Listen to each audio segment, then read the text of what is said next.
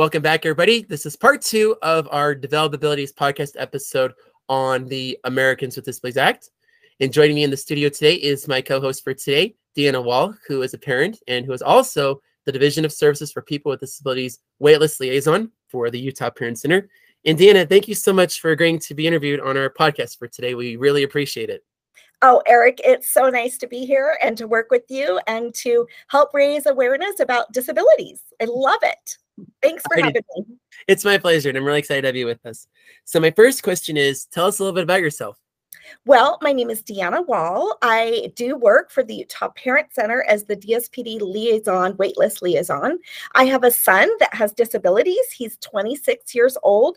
He's a, an adult now, and I'm his legal guardian, but he's an amazing guy, and I absolutely to help him. Um, and uh, I'm married. I have other children, and it's just been really fun just living here in Utah and raising kids and then enjoying the community that's here too. That's awesome. So, my next question is What were you doing when the Americans with Disabilities Act was passed, and who told you all about it? Very good question. I was in college back in those years and I was working on different, trying to decide what I wanted to go into and what taking classes and deciding was this class something that interested me. I knew I wanted to go into something with social services. I was just so passionate to help others and to serve others. And that is when the ADA passed and I heard about it through the news. Um, I was so excited to um, hear that there were benefits coming around for people that were underserved and that had restrictions in life and not able to kind of reach that really best life because of the differences in access and the barriers that existed. That is awesome. So, my next question is How has the Americans with Disabilities Act impacted your son's life and your life, and why? Wow, that's that's a really great question. So with the ADA Act, um, my son is able to be involved in different organizations and in different aspects of life. So, for one, I mean, we're so grateful. Of course, there's so many different levels of of disability rights, but um, having my son be able to enjoy education and be able to enjoy sports and recreation and all sorts of other acts. Um, for my son, one of the biggest needs that he has is the feeling to belong. And when you start with a child young and teach them the skills of how to build and to create and and maintain relationships that brings the most happiness to him as an adult. So i was able to put luke in like little league football even though he's fully autistic. I'd hire a little football um, guy to kind of follow him around but he was with a legit um, little league football team. He did that for five years and he built the most beautiful relationships with his teammates. And those, those teammates later became his caregivers. They gave him confidence. But that's just one illustration of him being able to participate in something that is more neurotypical, but for him to have accommodations in that type of setting. And it was amazing. It changed lives of those other players. It changed our lives, changed lives of the families that were involved. That is awesome. So my final question, Deanna, is it has been 32 years since the Americans with Disabilities Act was passed. What things do you still see that need improvement? You know i'm so grateful for everything that's been done and um, but there are small things that we as individuals can do. It's those teeny tiny steps of opening up our hearts and being friendly to the to, to being inclusive and involving others and to be mindful of what our actions or the choices that we make how it impacts others. So it's through the teeny tiny steps that happen. But more importantly um, I, I I serve families that really have desperate needs and they qualify for disability services, but there's not any money or funding out there. And they're sitting there in just limbo and they they experience tremendous barriers and have no access to basic life elements because the funding is not there to provide those services. It's also a very complex system, the disability system is. I'm getting ready to publish a map of disability services that's a visual map so that my families can understand how to navigate the services and how they interact with one another, the services do. So it's a very complex system to understand. So part of that is in education, in advocating, in working with families one on one. And it's also remembering that through our small, tiny steps, we really can make a difference. Um, it's, it's quite profound. We don't need to go into people's homes and do a big makeover show. It's those teeny tiny steps of teaching them how to this skill or that skill, or plugging them into housing, or plugging them into all sorts of other different facets of life that help everybody have a good life for everybody. I agree with you on that one, Deanna. And Deanna, thank you so much for agreeing to be interviewed today. We really appreciate it. And just a reminder, folks, stay tuned.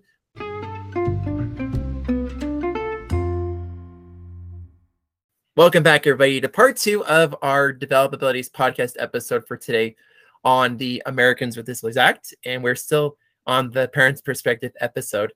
And for those who don't know me, but for those who do, my name is Eric Stoker. I'm the information specialist for the Utah Developmental Disabilities Council. And we got and we got this we got this really cool episode for you guys to listen to today.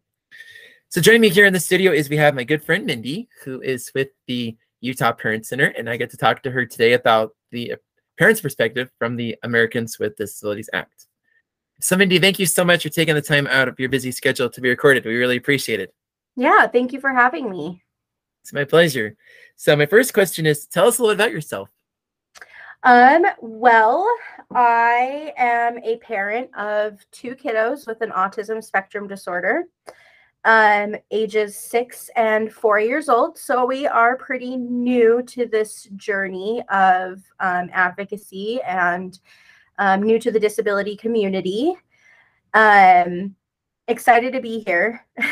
it's actually been a blessing. I say every single day that my child, my son, that has brought us on this journey has um, made me a better person, um, has taught me a lot about um, human interaction in general, you know, which is really great and has taught me uh, has taught me a lot about disabilities um, as a whole and the community as a whole. And um, it's something that I'm very passionate about, something that I um, love being a part of, am grateful to be a part of, am honored to be a part of. And um, yeah, and then having a, a career that also surrounds um, myself with individuals in the community has also been a major blessing.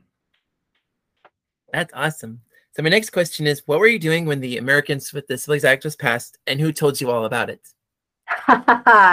well, when the Americans with Disabilities Act passed, I was not even a twinkle in my parents' um, eyes. I wasn't born yet. Um, I was born in 1992, and if I remember correctly, ADA passed in 1990. Um, so it hadn't even been a thought in my brain until um, two years ago, to be completely honest.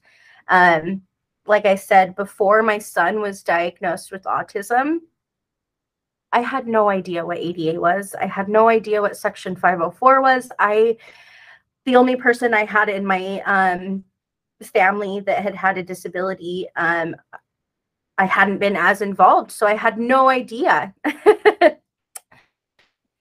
no worries. So, uh, my next question is: How has the Americans with Disabilities Act impacted your son's son and daughter's lives, and why? That is a great question. It's impacted them for the better in obvious ways. Um, they now get to learn how to be um, more involved in their community. Um, kiddos like them not that long ago. And when I say not that long ago, in my lifetime, um, in most of our lifetimes, would have been institutionalized. Um, something that carries heavy in my heart is myself having very mild mental health um, concerns, mental health issues, I should say, depression, anxiety, I would have also been institutionalized. Um, something that we have learned to um, cope with in our own homes is I, I couldn't even imagine having my son somewhere else other than next to me for his entire life. I couldn't even imagine him being institutionalized with all of the skills and intelligence um, that he has, and especially my daughter too. I I could not even imagine. So those um, families that have more severe kiddos than mine, I can only imagine how they feel as well. My kiddos are pretty well off. They've got a good set of skills. So they've got a very bright future. And um, without ADA, I cannot even imagine what their life would be like right now. They would not be in a general education classroom, that's for sure. They would not be the happy, um, thriving kids that they are in society right now without ADA passing. That is true. So, my last question is It has been 32 years since the Americans with Disabilities Act was passed. What things do you see that still need improvement? Oh, that's a loaded question, Eric. um, in my line of work, I have exposure of a lot of things that I feel, in my personal opinion, are wrong with the system that needs to be changed. Um, I feel like we don't have enough time for me to go over every single one of them. no worries. Um, but one of the major things that I think that needs to tackle as far as the nation goes, not even just on a state level, um, nationwide is there needs to be more of acceptance.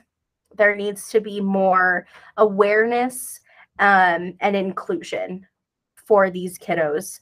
One of the things I will say that kind of bothers me as a parent is when I tell others that I have a child on the spectrum, or even recently, um, Journey got diagnosed, and now I have two kiddos on the spectrum. And the first thing that I get told is, "I'm so sorry," and that's one of those those um, remarks that really bothers me because I I want to go. I'm sorry for you. I'm sorry you don't have these kiddos in your life. I'm sorry you don't have somebody to test you and to teach you um, to be a better version of yourself than you can be. And I think that we need to change that perspective that just because you have a child with a disability, it doesn't need to be a negative thing. It's quite literally the best thing that has ever happened to me. Um, and I think once we get acceptance, then we can start the other things that fall along behind that. It's a domino effect, but we got to get acceptance out there first and let people know we are here, we are proud, and we can do things just like you. That is true, Mindy. So I want to say thank you, Mindy, for being a part of our episode today. We really appreciate it. Yeah, thank you so much for having me. It's my pleasure. And coming up next, folks, stay tuned. We got part three with professionals coming up next. So stay tuned. You don't want to miss it.